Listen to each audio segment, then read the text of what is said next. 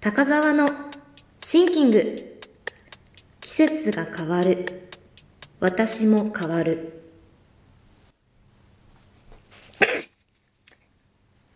ゾーニングシンキング、ゾーニングっていうとえーシンキングですねシンキングはい、えー今お聞きいただいた通りはいちょっと鼻がムズムズしてましてはい季節の変わり目ってなんか体調が追いつかないと高いう田かさんはい高田のシンキングって何 ですかそうだ。あの、私が普段考えていることや、はい思っていることなどを皆さんとシェアするコーナーです。ああなるほど、はいシンキングをシェアしてくれるんですねうんんというわけで、あの、くしゃみが出ているんですよ。はい病気ですかこれは病気ですかぼ僕はわかんないです けどあの、えー今日が、えー10月の3日火曜日なんですけど、うんきょ昨日 ?2 日の月曜日、ちょっと寒かったですよね。ちょっとそうかもね、うん。昼は暑いんだけどね東京は日差しがあるっちゃあるくらい、なんかもう追いつかないですね追いつかない季節の変化気候の変化に毎年そうですか毎,、はい毎シーズンそうですかうんうーんあのー寝る時とかもうんなんか暑い気がするんだけど、うん寒くて起きるとかもあるし、なんか寒い感じがするから布団かぶって寝ようとしたらもう暑すぎて起きるとかああそういうなんかめちゃくちゃでどうすりゃいいんだよっていうまあ服装も難しいですかねこの時期は、今田さんってあのなんていうかな健康のためにうん、風邪単純に風邪ひかないようにするためになんか気をつけてることとかあったりしますあーありますね何ですかあのー、ヘビヘビを殺さないようにするとかああ大事ですねうんそういう夜爪を切らないとかなんで風邪をひかないようにへえそれって本当にそれをやると風邪をひかないんですか違うで しょあとあれ夜は口笛を吹かないうん泥棒が来ないためいやいや風邪をひかないために嘘をつかない嘘はついていいでしょ別にああはあえ なんかあのそれは風邪をひかないためにやってることですよね、うんじゃああの健康になるためにうんやってることとかってあります、まあ僕の場合はあのストレスをためないようにするうんうんっていうのは一番気をつけてますねへうえ、んなんかちょっとイラッとしたりとかするようなことをなるべくなくしていくってことです、そうだね基本はうん、うんそうなると何事も余裕を持って動くっていうところになっちゃうんだよねあうんああの大事ですね走らないとかなんか走って転ぶとかすごい嫌なのよ ねあとあれそれはみんな嫌じゃないいやでも走る人いるじゃんそんで転ぶ人私みたいでしょあとなんか物をこう力任せにやって壊すとかすっごい嫌だああ蓋を力で閉めるとかああそれでさ例えば壊れた時とかって本当愚かじゃない私あのあれですね愚かだなってものを説明書読まないでどうにかしようとして結果的に壊す人 いやそれ一緒だよそれ力で行くのと一 緒愚かすぎるうんやだうんだから早く家は出ますし最近は、うんうんそうだねあとさっさとお風呂に入るとか、うんうんさっさと寝るとか、うんうんいつまでも携帯触らないとか、うんうんううんんなんか眠りがん睡眠導入があんまりうんうまくなくて私あそうなんだ布団に入った瞬間に寝れる人っていませんまあいるねああいうのって羨ましいなって思うんですよねうーん昼間にさすっごい運動すればいいんじゃないうんチョコザップでちょっと前にチョコザップやってないんですけどあのちょっと前に1週間もくらい前かなあのプールで1キロ泳いでうんあそうだそう、えー前回の、えー水戸山根あのの監督が来てくださったうんゲスト会うんあれは新宿であの収録したと思うんですけど、新宿行く前にプールで1キロ泳いでなんで なんでそんなことすんの宮崎さんと喋るの にどういうことあの頭をすっきりさせたいって思ってあのプールに行くことってたまにあるんですよはいそしたらでその日もちょっとこんこの後人と喋るし今もう頭がもうなんかぼんやりしてるからちょっとシャキッとしたいって思ってプールに行ったんですよ怖っそしたらすっごい空いててたまたま1レーン1人みたいなうんでいつもはあのまあ短い時は 500m 行かないくらいなんですけどその日あの 700m くらいまで来た時にあの泳いだ時にいやこれいけるくねって思って 1キロ泳いだことなかったんで言ってくんない僕と宮 崎さんに私今1キロ泳いできたとこですって言ってくんないなんでですかいやそ話の種になるじゃないそれだけでもあごめんなさいごめんなさいうんそっかそれでいけるなって思ってゆっくり、まあ、ゆっくりとうん結果的に1キロ泳げてうん帰ってきてめっちゃ眠くなってほらそうじゃ眠いまま自転車こいで自転あの新宿行って、んうんまあ、収録は終えたんですけどその後疲れてるじゃないですかないろいろあってうんもう 1, 1キロ泳いだしあの初めてのゲストでドギマギしながら一生懸命撮りましたうし、んで自転車で40分くらいかけて自転車こいで家帰ってなんか全然眠れなくて。疲れてるはずなのに、だから体が疲れてても眠れないしあるわあれだ本番中だあそうですうか、っん本番中そういう感じになるよねていうもうこれあんまり季節の変わりも関係ないけ本当だどよ何を言ってるんだよだ早く寝るは分かってるけど、いえー早く布団に入っても寝れないなっていうこともあるしうーんあれじゃない羊をさ数え食べるあいいですねうんなんかラム肉ってそういう快眠成分みたいなのが入ってんじゃないっけえちょっと絶対違うと思うけど CBD とか CBD ねただまあどうかな高いんだよねああそうなんですねそうそうそうやったことないから分からないですけどやるっていうかまあそういう違法なものではないので試したことがないです。うんまあいいんじゃない海とかねあるからねうああ、んこのちょっと寒くなってきたことによってできるなって思ってるのは白湯を飲むこと面白くない何笑ってんの何が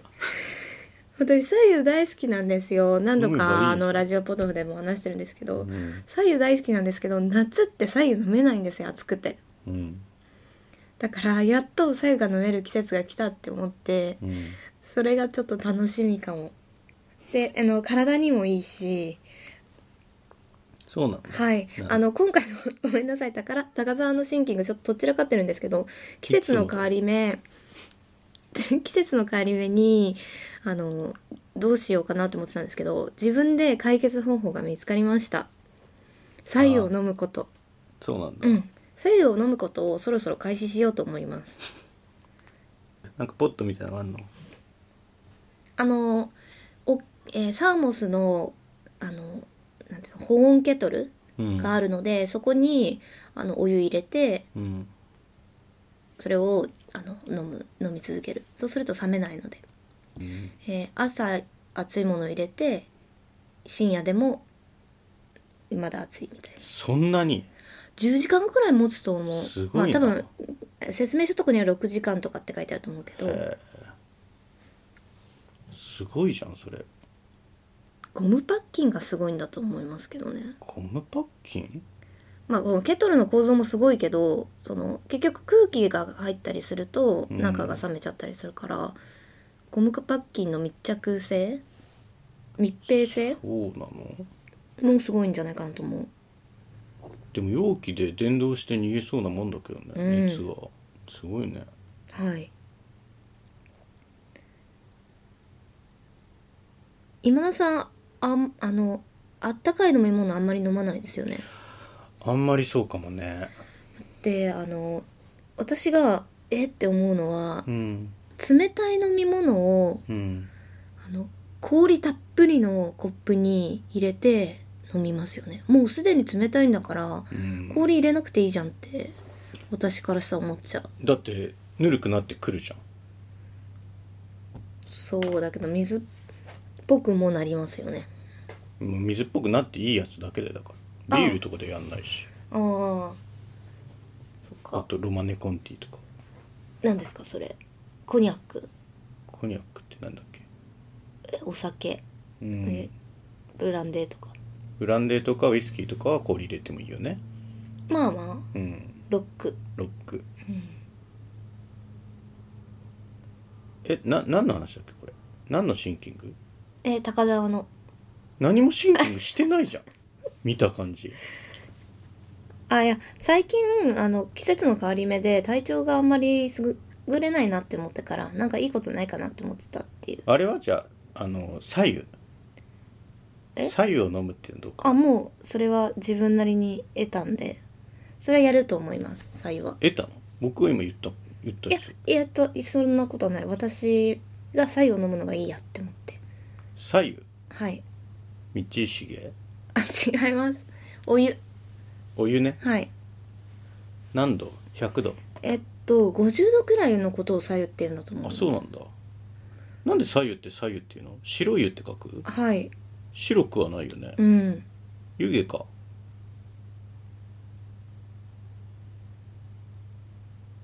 わからない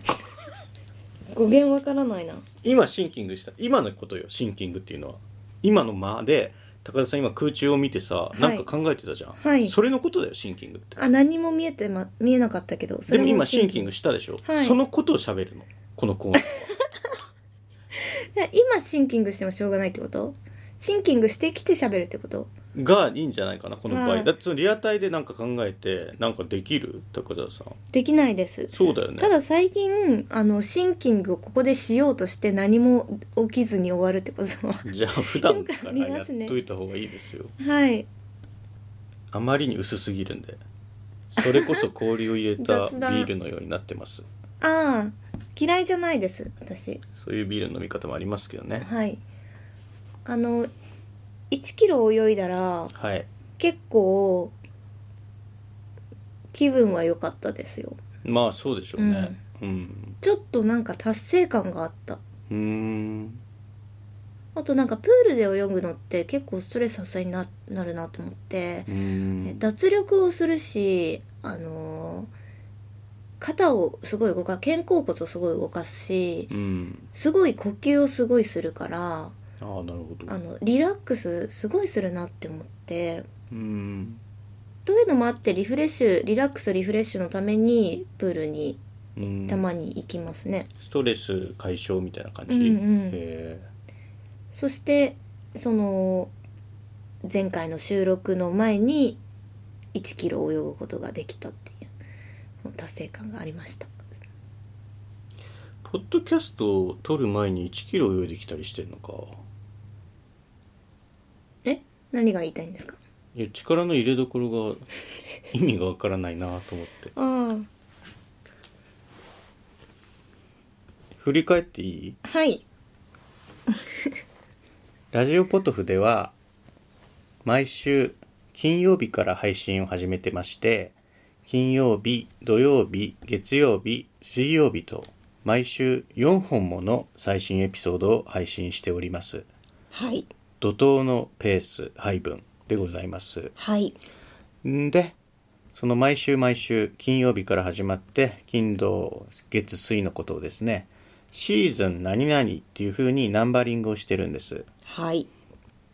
まあ、本当はウィーク何々って言うべきなんですけど、うん間違えてシーズンって言っちゃったんで、そのままになってます。はい。で、今週がですね、シーズン85でございますおー。まあ、大体だから85週目の配信ということですね。はい。そんなシーズン85も金曜日から始まって4本の最新エピソードを配信させていただきました。その4本を簡単にここでは振り返ってみたいと思います。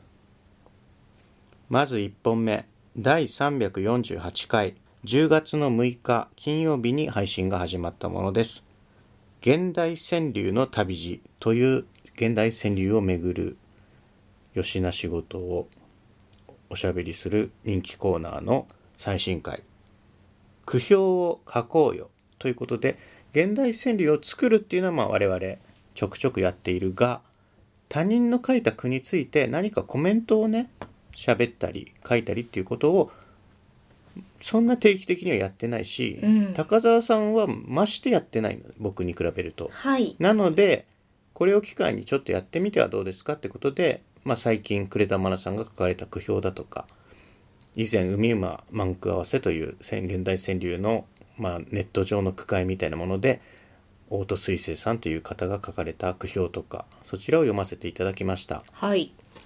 ちょうどね「海馬満句合わせ」というオンラインの句会の第3回の今戦をされているところだよね、うん海馬さんと海大輔さんがはい。なのでその入選作っていうのがまあそろそろ公開されると思うんですはい。そこにコメントをね高田さんも書いてみたらどうなのいや書けめんどくさがってんじゃねえよ書け怠け者が豚がっていう回でしたよね、うん、考えときますっていう。うん考えるんじゃないんだよ考える段階は終わってんだよ書け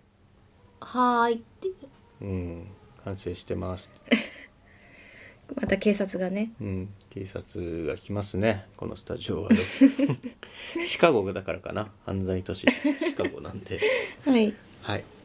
強盗かな強盗かまあそうですねひったくりぐらいかなはいそして10月の7日に配信が始まりましたのが第349回2023年夏アニメについて私が高澤さんに1本ずつご紹介を差し上げる大人気コーナーでございますはい。今回が第11回目アニメ作品11本も紹介したということになります今回ご紹介したのが悲劇の元凶となる最強下道ラスボス女王は民のために尽くしますという長いタイトルでございましたまあねこれまでちょっと紹介しにくい作品だったので、まあ、僕があんまりこのジャンルをよく知らなかったというのもあってで最終回まできっちり見たんでようやく紹介しようと思ってこのうん2023年夏アニメをご紹介する企画の最終回でご紹介を差し上げましたと。はい。ね、もう名残惜しいですけど2023年夏アニメをめぐるこの人気コーナーもね今回で惜しまれつつの最終回ということで高田さんも本当すいませんあまり興味もないだろうに付き合っていただいてこれはもう本当にありがとうございますという、はいこの経験をもがねいつか何かの形で生きるといいなっていうふうに僕は願っております、ああ、うん、どうアニメ興味持ってくれたかなちょっとはあ、興味がゼロなわけではないですよ。うんまあでも今やってるリアルタイムでやっているのを追っていこうかなとか深夜アニメどういう感じなんだろうとかちょっとエッチだからなんか嫌な感じがするなって思ってたやつでもこう好き嫌いせずに見てみようかなみたいなちょっとそういう気持ちになりましたかねそういう気持ちになってくれればまあこういうコーナーをやった甲斐もあるなっていうところではあるんですけど今のところ、あんまりないかもな。そっかはい。でも11本もさ紹介させてもらってそれが終わったってなるとちょっと寂しい気持ちもあるんじゃないいや、あの、ゆっくり休んでくださいっていう。そっか、はい。来週からはさこのだからこのコーナーやんなくなっちゃうわけだから来週からこう1本空いちゃうわけよ枠がうんうん。そこで何やろうかなって思ったんですけど、はいちょっとやっぱガラッと雰囲気も変えたいなってことで季節も変わるからうん。 2023年秋アニメを毎週1本ずつ紹介していこうかなって今の段階では思ってますはい。あの、今田さんのやりたいように、のびのびやってくれたら、 それでいいんじゃないかなって。 だから僕がやりたいのは高澤さんに興味を持ってもらうことなんでああ、そういうことか。はこれはもうだから変にねおもねらず忖度せずに高田さん高田さんのままフラットにお話を聞いていただいて、ただ、本当に興味を持った時は素直に言ってもらいたい。ああそういうパパターンもありましたね、うん気になる面白そ生き物さんとかね、ううん百姓貴族とか。はいその2本を紹介した時に食いついたのは多分短いからだったと思うんですよ といね。うかあのあれですねあの、えー萌えあ萌え絵じゃないからああそうかう。ん、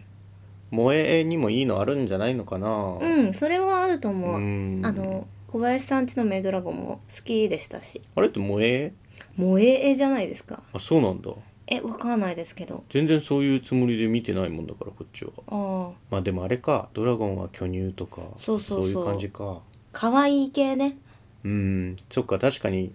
シュッとした人はあんま出てこないか。うん滝谷くんシュッとしてないか。はいというわけでああすいませんアニメの話になったのかなと思って気をやってしまい ましたはい続いて10月9日この日があのスポーツの日っていう祝日だったんですねそんなのあるんだはい10月の9日に配信をしましたのが映画「ジョン・ウィック4」をただ見た人ということでこれ現代というか正式タイトルは「ジョン・ウィック・コンセクエンス」でしたっけはあはいえーはい、これ良かったっていう回そうですねですねドニー・イエンが何しろ良かったんで今映画高くなりましたよね1900円ですかね定価だとうんただ見る価値あります僕はありました3時間あるんですけど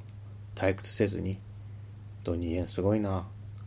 強いだけじゃない速いだけじゃない肉体を使って何かをするアクションするそれがアクターですよね、うんその意味でドニー・イエンは芝居うまいっすうんうん、殴ったり蹴ったりじゃないんですよ。それ以外の部分でもドニー・イエンは体を使って演技をすることにおいて大変素晴らしい俳優だと思います。はい はい。そして今お送りしているこの回が高沢のシン、シンキング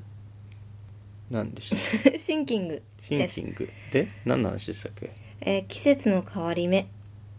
えー季節が変わる私も変わるということでそ季節んなの変わ話りしてまし目たかになあの体調があの不安定になるっていうことでしたねそろそろシンキングをしたなっていう実感が欲しいんですよね。シンキングを聞いたな っていう。ざっくばらんにあの季節の変わり目の不安定な部分とかどうしたらいいかなみたいないのをや、ちそょれっトーキングなんとですよね。ト喋っーキてみンまグし。たトーキングなんですよ。シンキングしたことをトーキングで教えてほしいっていうコーナーなんで、ああただのトーキングだけされたって、民衆の不満は募るばかりですよ。はい よろしくお願いしますね。はいに日頃考えておいてくださいよ、だから。うんのんべんだらりと生活してるようじゃ、ダメですよ。ぼんやりと、うんあの毎日をやってますねこれも季節の変わり目なのかなって思ってるあ、なるほどね。うん花粉症だしね、ぼーっとするよそうね。鼻がね詰まってますし花粉症秋は割と豚草あまる。ちょっとあると思ううーん。いやわかんないですこの部屋かもスタジオかもうんああまあ埃っぽいからねスタジオってあの楽器に埃が積もったりとかそうそうそうそうやっぱあとあの乾燥させなきゃいけないからうん楽器とかスピーカーとかあると、スタジオはそうなんだよねだから加湿しよっかなそうしましょはい、うう、ん、あ左右を飲むということに決めましたりがとうございますはい決めたんだ、うんあ決めるって英語でなんて言うのあディサイドディサイドはいこのコーナーをこんなところまで聞いてる方っていうのはラジオポトファンでいいと思うんですけど、はい季節が変わったと言えますよねもう、うんもう秋だよね、うんまだ暑い日もあるらしいけどまあ秋ですよじゃあもうお便りでしょ本当だお便りを皆さん送ってください皆さんが夏バテしてる入院してるって言うからこっちはあじゃあ体がお加減が治るまではお便り送ってる場合じゃないからゆっくり休んでくださいということを申し上げておりましたがねもう暑さが和らいできたわけだから文をねいただけ文るをそうそうそうんしたためていただきたい、うんうんしたための方をお待ちしている次第なんですこちらははいずっと映画の感想でもいいですよあとそうこでれすねおすすめですとかうん、そういうのもいいよね。あと過去にはあの川柳現代川柳をね送りつけてくださる方もうん。いらっしゃいましたねもうやっちゃいますラジオポト副会。えいいえ今田健太郎という名のもとにやるならいや、ラジオポトフでしょ。おかしいです、そんな。なぜですかいやラジオポトフだからですよ。うんええいや、区会をやれば、こう、選ぶっていう行為を通じて現代川柳に触れ直すことで何か見えてくるものもあると思うんです。ああそれはちょっと半年後くらいかもですねだとしたら半年後うーんじゃあ半年後にいや高沢川柳ちょっと無理かもも高沢やめま川柳しょう区会でいいですかやめましょう すいませんねどうしたのあのくしゃみがくしゃみストレスですかねストレスでくしゃみわからないですけどはいストレスあんの高田さないんないじゃんほら基本的にないですないじゃんなないんだあんまりないですねいいですね嫌味っぽいやっぱこっちはさ繊細なもんで、うんうん、ストレスは多いですよ最近ストレスに感じたことはあんまりないかな、まあ、ええまあやっぱその人と喋るのがうん大変だなとかはままだまだ全然ありますけど、ー、もどかしさですそれはストレスストレスではなくてうーんなんか最近ストレス感じたことあったかなあのーエスカレーターの片側開けるのってもうやめようってみんな思ってます一人だ一人で後ろから来てなければあんまりえーっと神経質に開けようとかはあんまりないですけど、あともう体に内ズドされちゃってるエスカレーターの輸送量を半分しか使ってないあんな半分何もないところにあんなに長い行列作ることがどんだけ不便な状態を引き起こしてるかエスカレーターは今の倍人運べるんですよはいマジで はいで急いでる人は階段を使えばいいんではないかとかうんだしまあ急がないようにできればいいんだけどね今日本社会はそれができないからみんなカリカリしちゃうからさはいだからトラブルが起きるだろうしってことでみんな開けちゃうんだけどねなんとかなんないかなうん罰金にしましょうかね開けたら罰金にしましょうかねじゃあえー、でも誰が最初かを見つけ出すのは難しいですよねうん全員全員うん空いてるエスカレーターに乗ってるやつは全員 ね根こそぎ罰金私はあの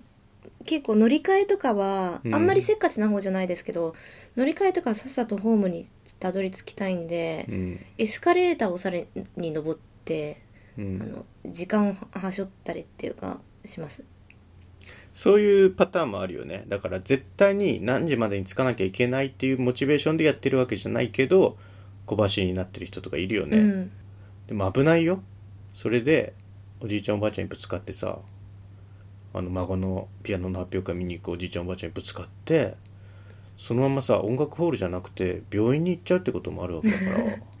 そういうことはさできるだけなくしていきたいじゃないまああのもちろん人には気をつけてますよぶつからないようにとかだって走らなければそういう気をつけることも必要ないんだしそんなに走りはしませんよ早歩きぐらい早歩きでもおばあちゃんにとったらさ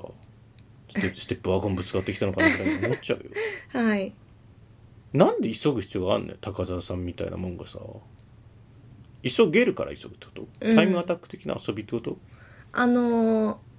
一本乗り換えがスムーズにいくことによって一本早く乗れたりすることもあるじゃないでうすか、んそういうのってなんか得した気分になるからそれ得してさその5分6分縮まったとしてさ何に使ってんのなんだろういや早めに行けるとかは全然ありですねでもその早めに行くことによってさおばあちゃんが 一人孫の発いやいやい表会にや行くぶはつずがかりはしませんよそんな危険なことはしませんよ